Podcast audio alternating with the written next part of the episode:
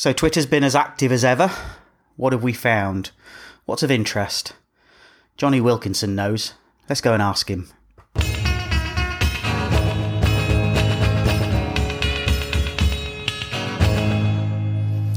Hello, hello, hello, and welcome back to the Critical Care Practitioner podcast. It's nice to have you with me again.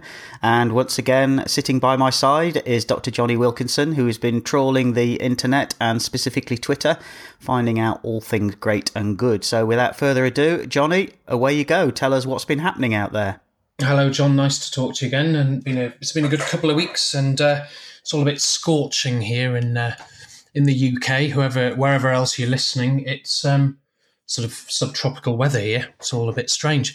So, uh, without further ado, uh, I'll get my sweaty self on and um, talk you through some. How nice! Talk you through some of the stuff which uh, I've been trawling like a lost fisherman over on Twitter. Now, most of this stuff. I have to confess, uh, has actually come from just trawling around today for the last, well, it, sort of four or five hours worth, I suppose, uh, in amongst uh, dealing with animals in the house and whatever else. So we'll start with uh, a little bit of a controversial one. Um, and that's the woman trial. And I don't know if you're aware of this, John. You, you, probably your guys have probably been talking about it. I've heard of it. I couldn't yeah. tell you much more about it, but I've certainly heard of it. So yes. it's a bit of an accolade, and it isn't. It's no Sandi Toksvig paper, this, but it is entitled "Woman," which is quite harsh. But it is all about the effect of early tranexamic acid administration on mortality um, from hysterectomy uh, mm. specifically. So, what essentially the authors were looking for, straightforward hypothesis, does the administration of this stuff uh, decrease mortality associated with bleeding post hysterectomy? That's the key. Mm. Uh, because there were some fiddles that went on in this, and uh, I have to say, uh, on reading Twitter and looking at the reactions to the trial, uh, there's been some kind of heated argument over this. So, anyway, what do they do?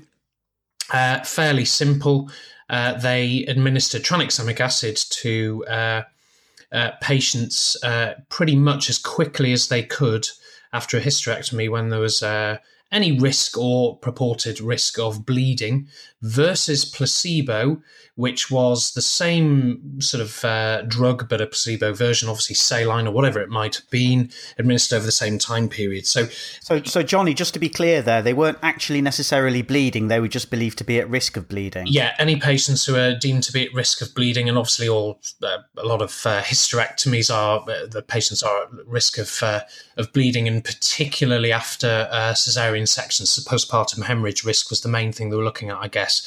And, and this comes on the back of the Crash 2 trial results, which showed that, you know, tranexamic acid, the magic drug we all give to everybody, particularly after major joint replacement, so forth and so on, spine cases. Uh, in the Crash 2 trial, it reduced all cause death at four weeks uh, in trauma patients. So, um, fairly substantial headlines from Crash 2. We were involved in that in Northampton. So, they, they administered this stuff and then uh, awaited the results of the trial. Uh, and essentially, it, it may be beneficial in reducing risk of death due to postpartum hemorrhage, but the problem with the study was that there was some significant methodological limitation, methodological limitations, should I say, including they changed the power calculation uh, a few weeks into the trial. Actually, they actually increased the number of patients by five thousand. So that was the first thing. Having already had the go ahead for the trial, they did this sort of um, into the trial, and they also changed the hypothesis as well because they were looking at all cause mortality reduction, but then they uh, honed it down to reduction in mortality from bleeding specifically. Uh, but that was after the trial had already commenced. So you, you could argue that there was a little bit of alteration going on, and that's never ideal in a large trial such as this. However, uh, as the bottom line crew have nicely put, and you must look at their site because they've got the most gorgeous picture for the woman trial, which I've had a right laugh with Steve Mathieu over, but we won't go into why. But you can see for yourself, they've done a very nice analysis of it. And essentially, you know, it's a good drug to give. It's got very, very few side effects, in fact, any at all, other than contraindicating people with colour blindness, believe it or not, because uh, in overdose, tranexamic acid can cause colour blindness. Therefore, you wouldn't know if they're overdosed on it, and that's really oh, really that's that's interesting. Know, I, I, wouldn't have known that. Good one for the pub, John. Again, want to decrease the crowd of people you have with you drinking, but there you go. Um, so, so, don't give me tranexamic acid. Acid, okay? You mustn't give it to me. You mustn't give him. Tran- Are you colourblind? Yes, I am. Oh, so, you go, so well, I hope you're not wiring any plugs up in the house, but there, there we have no. it. Bang. No. So anyway, have please do have a look at uh, at our blog on that, and do have a look at the links to uh, the bottom line and, and, the women trial. So there you go. More on tranexamic acid. It seems to be a great drug, and we do use it for everything, but it, it may be implicated now uh, in decreasing um, mortality from bleeding and postpartum hemorrhage. So there you are. So I'll move on from the area of obstetrics, which is not my field of expertise, I have to say. Nope uh, on to we all love him, Manu Malbrain, who we've met uh-huh. and shared beers uh, with and so forth. Uh, he is a very clever man and does a lot of work on IV fluids and IV fluid related physiologies, as you know, John. Now, he's yeah. just, as you may have seen, uh, got a paper out in the British Journal of Anaesthesia, published on the 16th of May, and it's the effect of isotonic versus hypotonic maintenance fluid therapy on urine output fluid balance, and electrolyte homeostasis. Now, this is clever because it's the sort of study I love because it's in healthy volunteers, always a good one. Mm-hmm. And it was a crossover study, and uh, there were two 48 hour study periods during which 12 fasting healthy adults were given one of the following. So, isotonic fluid. Now, that's not clearly what most people associate as being isotonic is Lucozade, which is ridiculous. But in our medical terms, isotonic fluid is that which is of similar constituents to the plasma. So they were given isotonic sodium chloride, Manu's favourite fluid, 0.9% in glucose, 5%, supplemented with 40 millimoles per litre of potassium. The other guys got pre-mixed Manu Malbrain special hypotonic fluid, which was sodium chloride 0.32%, so less than abnormal. in glucose 5% containing 26 millimoles per litre of potassium, and they were all given it at a rate of 25 mils per kilo of body weight for the day. So there you go. Two types of fluid, one labelled as isotonic, one labelled as hypotonic. Let's see what happened to them. So after 48 hours, um, less urine was actually voided with the isotonic fluids than with the hypotonic fluids, which is quite surprising because I wouldn't have thought that because the thing we all know, or usually the thing we thought, is that hypotonic fluids tend to cause a lot of hemodilution, shifts in uh, plasma constituents, and so forth, and various electrolyte swings, which cause a bit of a diuresis. But actually, no, because the significance was p less than 0.001, so it was extremely significant.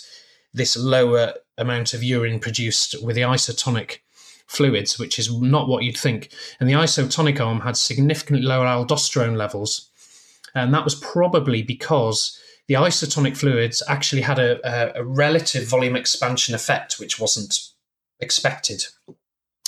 Sodium concentrations were higher in the isotonic arm, uh, but all measurements remained within the normal range on most of the other things. And interestingly, potassium concentrations didn't differ between the two solutions, but chloride concentrations, have a guess, were higher with the abnormal 0.9% saline than with the isotonic one. And so mm-hmm. some of those guys, uh, they got a notable uh, hyperchloremia. So no hypokalemia or hyponatremia as a result of hypotonic solutions in the volumes they gave to these healthy volunteers. So I think that's quite interesting, really. Yeah. Um, because it, it, goes against the mantra of what you'd expect. I mean, I've been going around plugging to people, particularly the junior staff, that uh, isotonic fluids are the way forward. Hypotonic fluids should be avoided unless there are specific circumstances, and let's all be careful with it because maintenance fluid can be mistaken for. Uh, for um, fluid boluses, etc., and things can go awry with patients. But the editors have commented that daily administration of several litres of commonly used IV crystalloid fluids uh, will lead to electrolyte and salt overload in surgical patients. So there's your first thing. Uh, and the study found that an isotonic crystalloid fluid was associated with less urine output when compared with hypotonic. So, in a nutshell, the lesson is here that more care should be used on prescribing these things uh, perioperatively because we all give Hartmann's to patients. Some of us still give normal saline to patients. But the fact is that these inverted commas isotonic fluids actually have quite a profound effect on volume in, in particularly in the quantities that patients sometimes get when they're nil by mouth for days and days so so there you go that's a great one from manu and you must have a read of the paper there's a link on which will go onto our site via yours etc later and I think, Jonny, just to talk about that, mm. I think one of the problems with fluid uh, management is not necessarily that there is obviously an element of which fluid do you use and are we using the right fluids. Yeah. But in my experience, one of the bigger problems is just using either too much or too little and never really knowing I think. Uh, I think. Sorry, there's a dog barking in the background there. That's apologies. Um, that's fine. I think never really think, knowing exactly how much we're giving and why. It's almost a guessometer sometimes, isn't it? I think you're right, uh, and I think there is an inherent fear over IV fluids, and uh, you know these are things we give every day. We provide oxygen to patients, we provide IV fluids as a part of routine. But then when it comes to the deeper analysis, questions why we're doing what we're doing, people tend to go into a little bit of a panic. And it isn't surprising as to why, because you go to all these meetings on fluids, everyone comes away confused. So uh, I think Manu is certainly, uh, as he would like to say, breaking the glass ceiling. Uh, on on lots of these myths and some very interesting stuff coming out of, of a simple volunteer study there. So so mm. I hmm. thought you'd like that one. The next thing I want to talk about is the good old angiotensin 2 for the treatment of vasodilatory shock. Now, I don't know if your guys took part in the uh, La Jolla sponsored study, which was known as Athos 3. Mm, no, they didn't. Okay, well, we did it at Northampton. Uh, and it was a phase three drug trial, and um, we entered into this with a little bit of sort of uh, you know steel armor on because we all know what uh, we all know the association with drug trials and what happened eight years ago that was a bit of a disaster, etc. However, we took part in this randomized three in the end, I think, um, and it was simple. Uh, what we were looking at was uh, two arms. Uh, so patients who had um, vasodilatory shock and were vasopressor naive, i.e., those who weren't really responding to a certain uh, mic per kilo per minute uh, quantity of noradrenaline or vasopressin uh, we were allowed to randomize these patients into the trial. So they either received the study drug, which was an angiotensin 2 analog, or they got placebo. Uh, it was well blinded, but obviously uh, clinicians were aware the trial was going on, etc., etc. So you know, lot, there's lots of arguments about methodology, etc., which I won't go into. However, uh, there were encouraging primary outcome results, and this has come out in the New England Journal of Medicine. You can have a look, and there's a link again uh, which we'll uh, show you later on the site. And if you if you're listening to this cast, it's on there. Uh, and the time to obtain target mean arterial pressure was shortened with the angiotensin 2 analog drug. So 69.9% achieved it versus 23.4% in the placebo arm. And that was a very significant result, p less than 0.001. So that's encouraging because it could be that this drug may appear on our shelves in 2018 and it may be a choice because you know you're a bit limited in your armory. There's adrenaline there's noradrenaline then there's vasopressin then you're stuck. But this side of uh, the renin angiotensin aldosterone pathway has not really been looked at from a synthetic angle before and this could be the one hopefully. However and there is always as you know medical trials however there was no significant difference in mortality unfortunately um, so death by day 28 occurred in 46% in the angiotensin 2 group versus 54 in the placebo. So yes, there's a difference in percent, but the p-value is only 0.12. So it wasn't powered to detect a mortality benefit. So I guess we need larger RCT power to do just that. Mm. Um, but again, like I said, it, it, could be an encouraging thing for us, and it may work, and it may benefit our patients because let's face it, we've been trying endlessly to do this um, to no avail, really. So that's an interesting one. Yeah, yeah. And I don't know what the cost's going to be because that's the other thing. Um, well, that was the, the, you just took the words out of my mouth there because um, I mean we, for example, have just started using dexmedetomidine, and that's always Likewise. been a, always been a cost restrictive item that we've just managed to get through now. Um, and you've got to try and justify those costs with shortened ICU length of stay, basically, haven't you? You know, that's that's what you're relying on.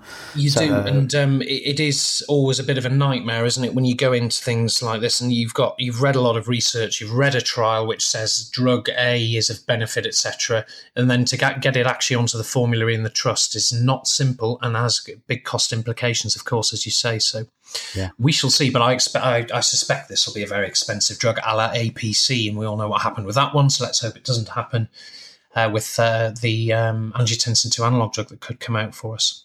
Mm. So that's that one. Shifting quickly on, um, we all know about care bundles in sepsis. Everyone's kind of sick of hearing about them, I suppose, but we all know they're important. But there's a paper in the NEJM again, which um, highlights the importance of rapid diagnosis on low index of suspicion when it comes to sepsis. And this is uh, an interesting case series from 1,865 hospitals in the US. And it's examining the use of three hour care bundles in sepsis. Again, link on the site.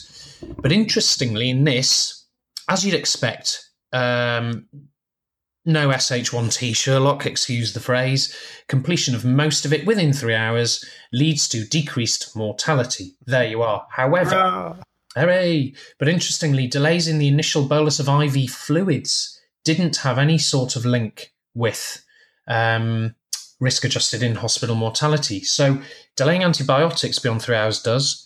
Uh, delaying uh, things like a um, in, institution of lines, etc., and so forth, probably does. But if you were just a bit late in giving your initial IV fluid bolus, that didn't seem to have much of an effect. So that's interesting. And again, kind of goes against the Rose principle, you know, with the resuscitation, organ support, stabilization, and uh, evacuation of fluids. That uh, and and the the what the the primary endpoint was mortality again in this primary one, endpoint was uh, risk adjusted in hospital mortality. Yeah, so right. they found that the um, the delay of IV fluids for the initial resuscitation wasn't linked Okay, uh, let's not say that too loudly though, because no, no, we're not. I'm not promoting for any minute that you should just sit there and not give any IV fluids to resuscitate patients.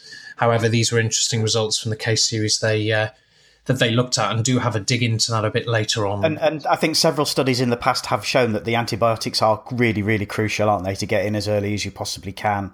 Yeah, absolutely, they are. And uh, interesting, I reviewed a paper for the um, um, the European Journal of Emergency Medicine a couple of weeks ago, which may or may not be published. I don't know yet.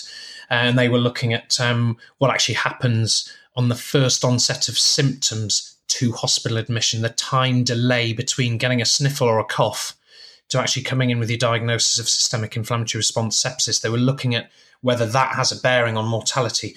And I won't tell you what the results are yet, but uh, uh, hopefully that may be published. But it was an interesting case series done in the Netherlands, actually.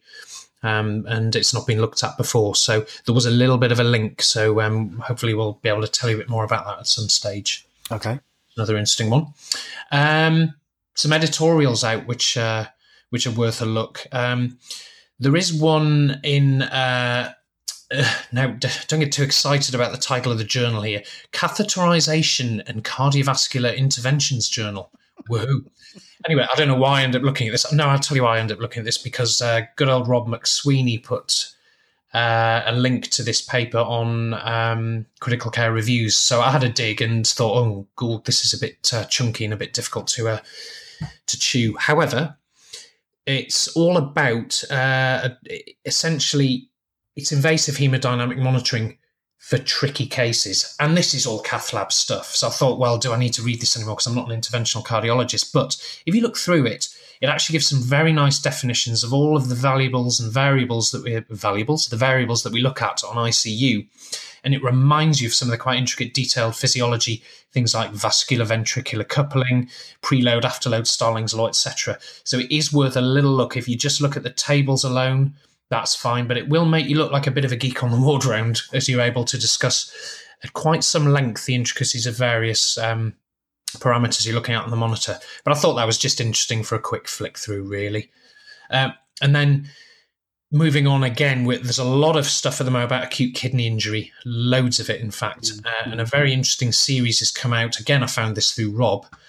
Um, all about whether we should involve nephrologists on the unit. Now, I don't know what you do at your centre, we tend to get nephrologists uh, involved sort of fairly late on into the mm. patient's stay when they're on the filter. They've been on for days, and we start panicking a bit about uh, the long term problem. Yeah, exactly, uh, weaning them off. So we've got a pro nephrologist, a con nephrologist, and then someone sitting on the fence. So there's three nice little reviews, and they are brief, but I thought they were very nicely done. Mm. Um, and they're in intensive care medicine. And essentially, the argument for having a nephrologist there really is all about your your prolonged um, acute kidney injury that waxes and wanes and is going to develop and end up in chronic kidney disease needing dialysis. I think that is definitely an area where we need nephrology input. What they're arguing for on the we don't need um, nephrologists on the on on the unit and their opinion really is in the starting of CVVH or filtration, CVVHDF, etc. Uh, they're dealing with the acute phase stuff. They're dealing with the volume overloads, whatever it is. So the acute stuff, we don't need their input necessarily. But then the sitting on the fence one is kind of saying, well, why don't we just involve them early on because we can learn from them, they can learn from us, and actually it would be a multidisciplinary approach. But of course, as you know, you can't just have a nephrologist on the ward round, and they are few and far between mm. in the current climate we have in the UK, certainly. So you, it's a bit of a, a, luxury we don't have, unfortunately.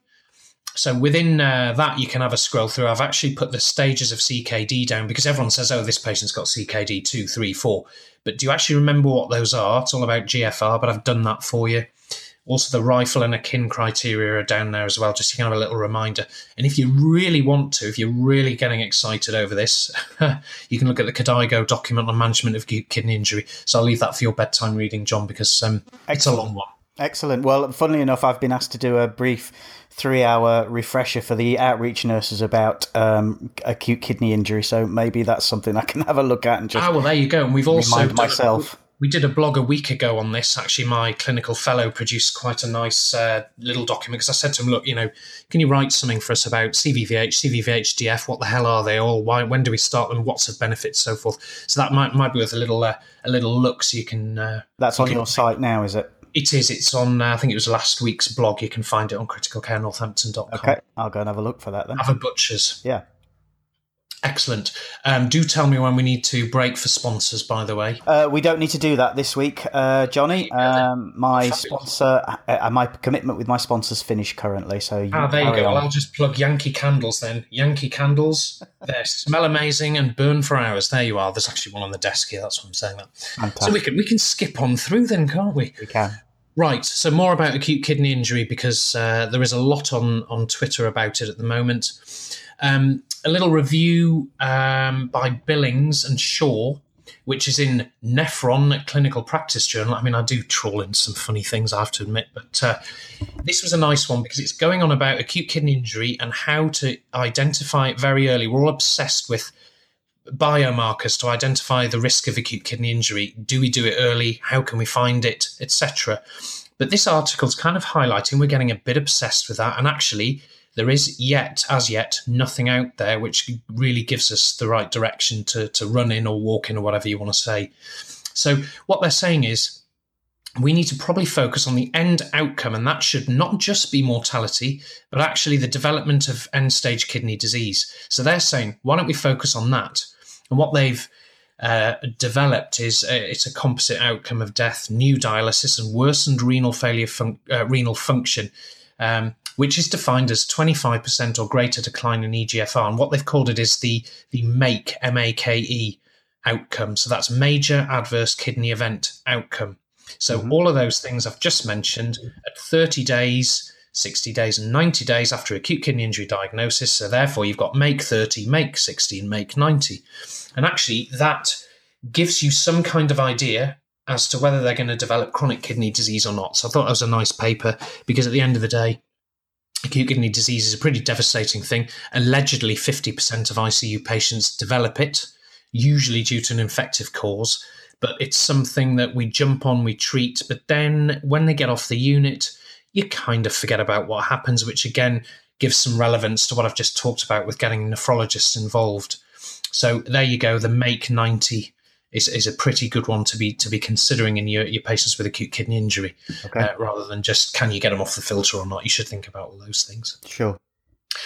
Uh, clinical stuff. Um, now I've entitled this one "Bloody Thinners." Um, ha ha. But this is all about perioperative management of patients on direct oral anticoagulants. So you go to theatre, you pop an epidural in someone, they've stopped their drug they were on to thin the blood down. You think, oh God, had they stopped it for long enough? Well, it's a bit late by the time you've put the needle into their back. However, you should have some kind of idea as to what these direct oral anticoagulants do, how long they last, uh, and how they work, etc.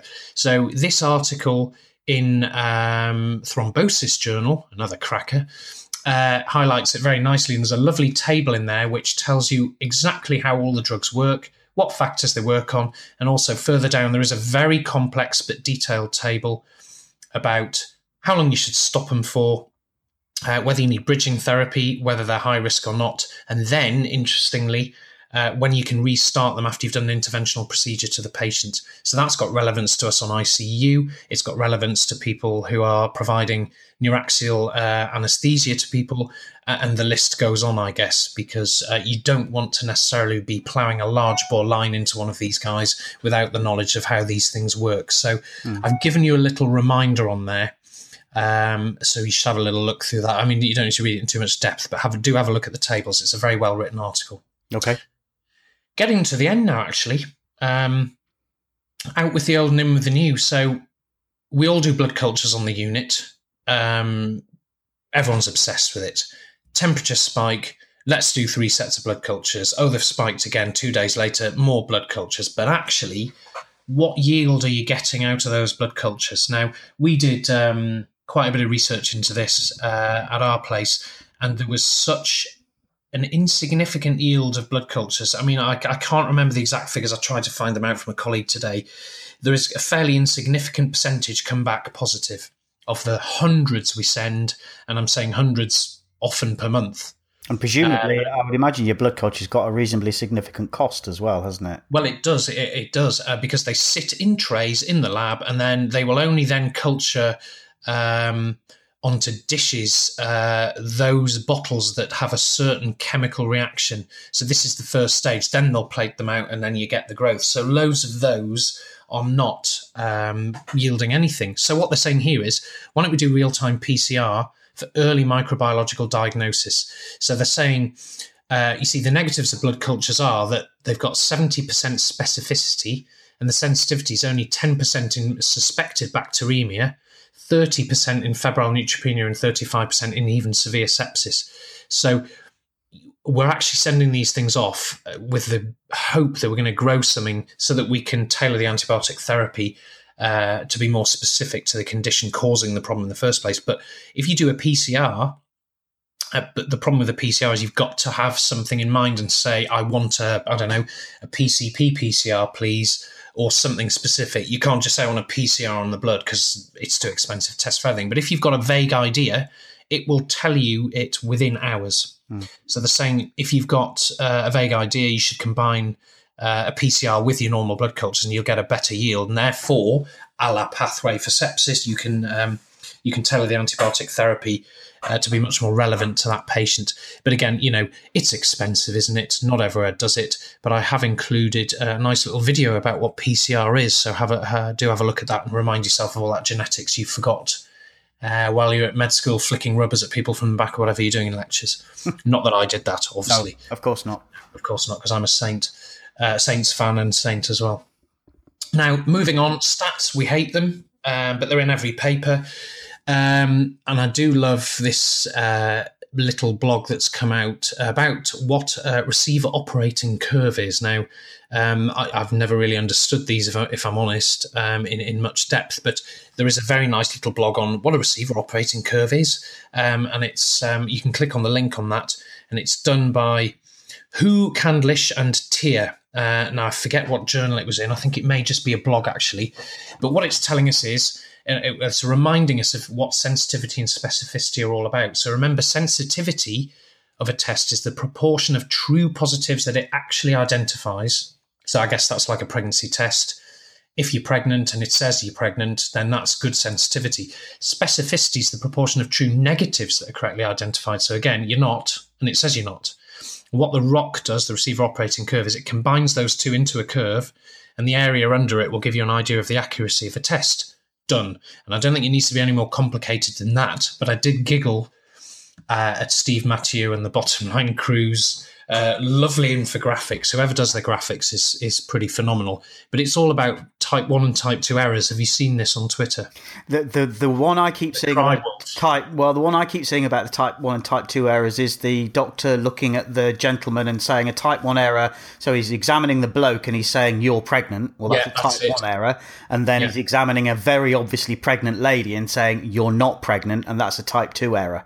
Absolutely, I think they've done. I think that's so well done, uh, and hats off to them. Yeah. Um, they've also used the cry wolf phenomenon, phenomenon, etc. Right. But yeah, the, it it really cleared things up for me. I mean, it's it's funny, isn't it? Silly little infographics like this just go miles and miles because you remember them.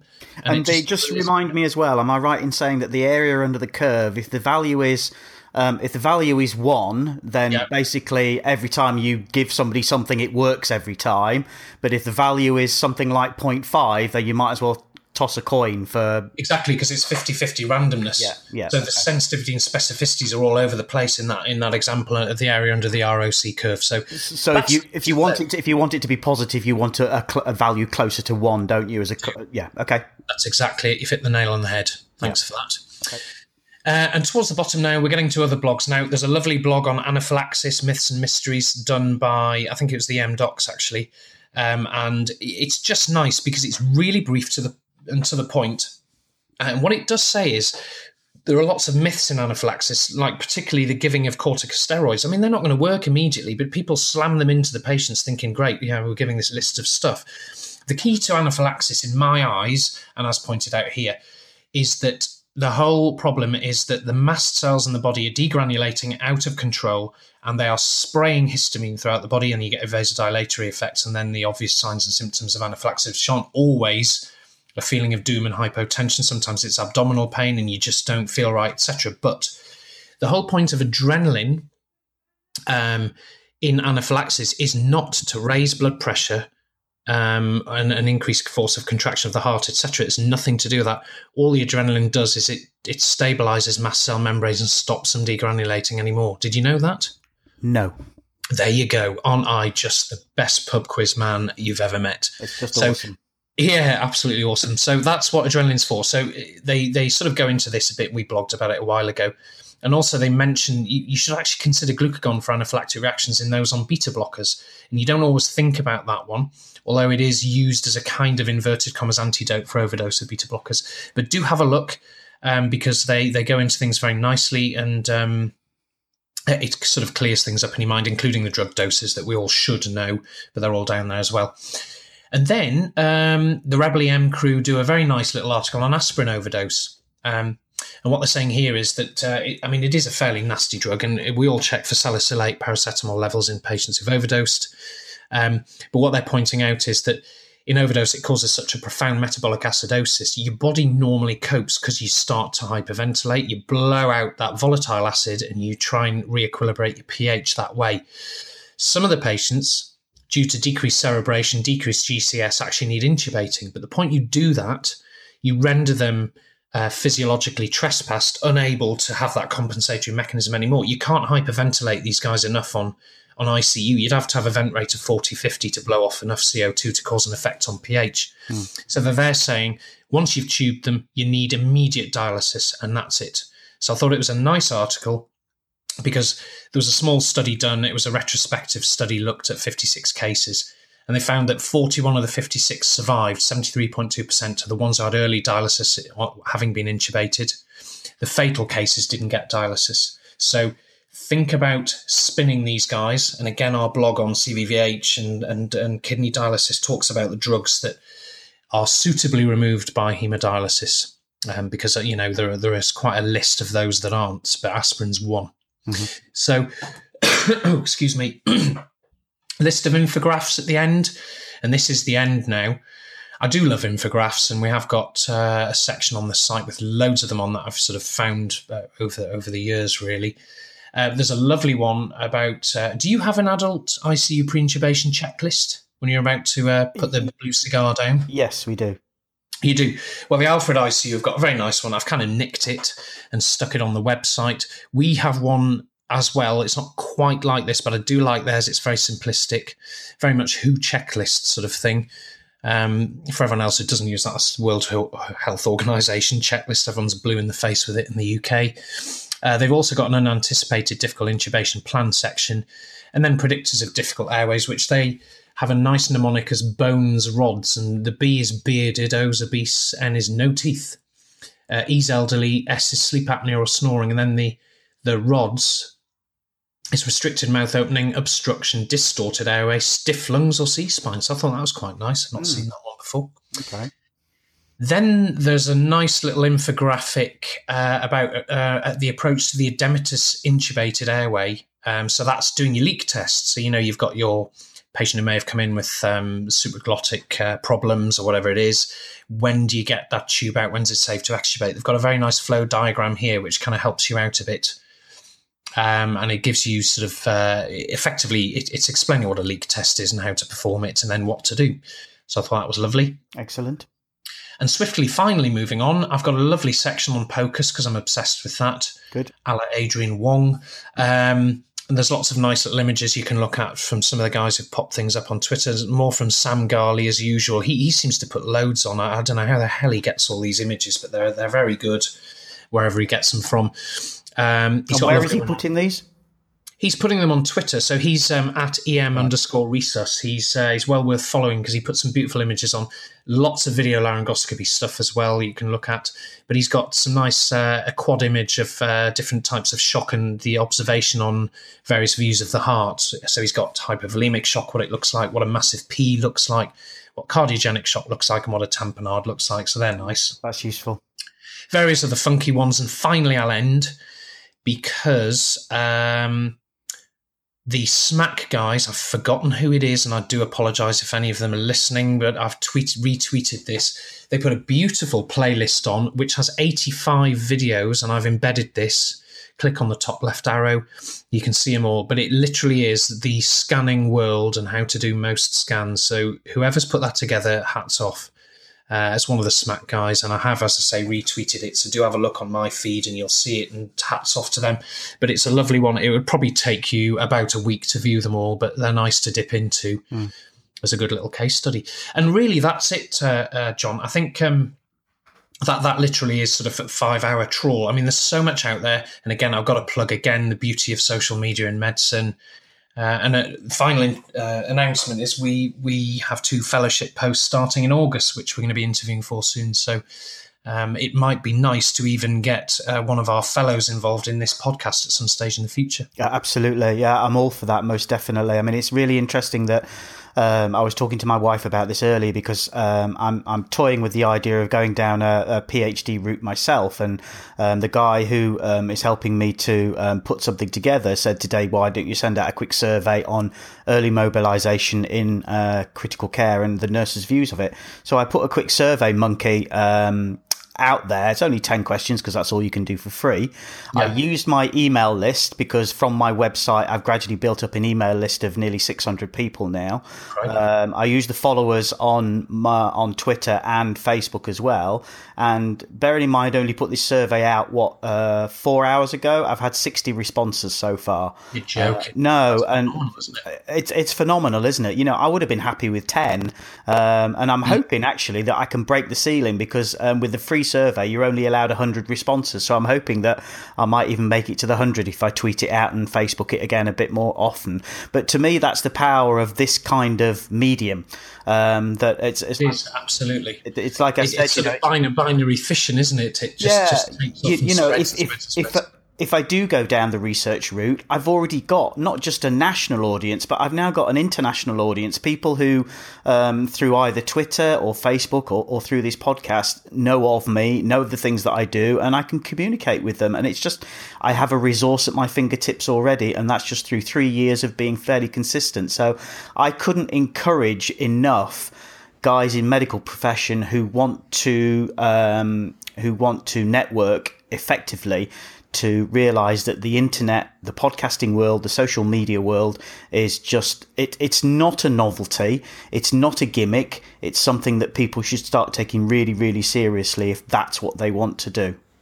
Absolutely, couldn't agree more. And I think it was interesting at SMACC Dublin to see the major journal editor sitting on a couch and many of them, in fact, nearly nearly all, struggling to argue against social media in medicine because it is just so interesting and so easy to get access to things which could change your life and the patient's more importantly. Yeah so, um, absolutely. Um, and i've always said from day one you know when i started this podcast three years ago and i've been talking to myself for an awful lot now i've got you i've got gav i've got sean i've had lots of other guests. Um, I've got three more episodes lined up from international guests who all want to come and talk to me. Um, you know, I've always said that this is something that will grow and grow and grow and grow, and, and, and I think that's proving to be. You know, there's all the intensive care societies now uh, are getting themselves a podcast. Uh, the Society of Critical Care Medicine leads the way, probably with one of the best podcasts mm. out there from a, a, society point of view. Um, but they're all doing it, and they're all interested in it, and they've all got valuable information to disseminate, which can be listened to. And this is what I always say: it can be listened to at your leisure. It can be listened to repeatedly if that's what you want to do, and you can take away the best bits from it. And if you want to cut me off halfway because I'm talking rubbish, you can do that. You can walk away and go and listen to somebody else. So it's yeah, such, it's such, and all of that is in your pocket. It is. You know, so. It, it, it, I, you know, I can't emphasize the value of this enough. And, you know, I've really only just got into this uh, over the last probably two years solidly, I suppose. But without it now, unfortunately, you'll be trying to wade through a truckload of journals that you end up putting in the recycling bin sometimes. I mean, let's face it, you don't have time. You no. just don't have the time. So there we go. One final thing, John. May I mention Hocus Pocus? Yes. Have you heard of that? No. Right. Well, Hocus Pocus is a site that has been very cleverly set up. All of you guys who are Pocus fans and you have your scans and images, you can now free, for free, upload anonymized images to the site and it creates a log for you. It will store them on a virtual cloud, so they're there. And if you're going through your FICE um, and CUSIC accreditation, your mentors can just get access to them, and and there you have it. So I think it's been a very clever initiative, uh, and it was set up by um, three guys, one of which uh, is a is a good friend of mine, and I never realised he was part of it till he announced it the other night. And I said, "Crikey, you're all over all over social media, and I think it's a great thing you've done." So there you go, Hocus Pocus. Do have a look, get logged on, and store your images on it. That's fabulous. So that's kind of crowdsourcing um, various images, isn't it, and making them available. Presumably, we can look at anybody's images on there as well, or do you have I to be given? We can because they're anonymized. I think I think that they've done it very cleverly and it's very tight. I think you you you agree to share images. They have to be anonymized, so there's confidentiality through and through. But I think I, I'm not entirely sure about whether it's going to form a library as such, more of a storage medium for people. But there is also a library available which has been started up with uh, various ultrasound images on. I forget the name of the site now, but um, they're, they're starting to build up a big library as well. So that'll be good to look at. Okay, fabulous. There we have it. Right, um, that's 45 minutes, so that's probably more than enough for people to listen to. I'm sure that they're ended their journeys now. They've either finished their run, they've got to work, or they've fallen asleep in bed. I do actually, I'm going to mention or melted, yeah. got one of the doctors at my place that I work at often says he falls asleep to my voice. So, uh, morally, if you're listening to this, go to sleep for goodness sake. Yeah, do. Yeah. Yes, and uh, you've got a hypnotic voice, John. That's what it is. You see, must be, or just a boring one, one of the two.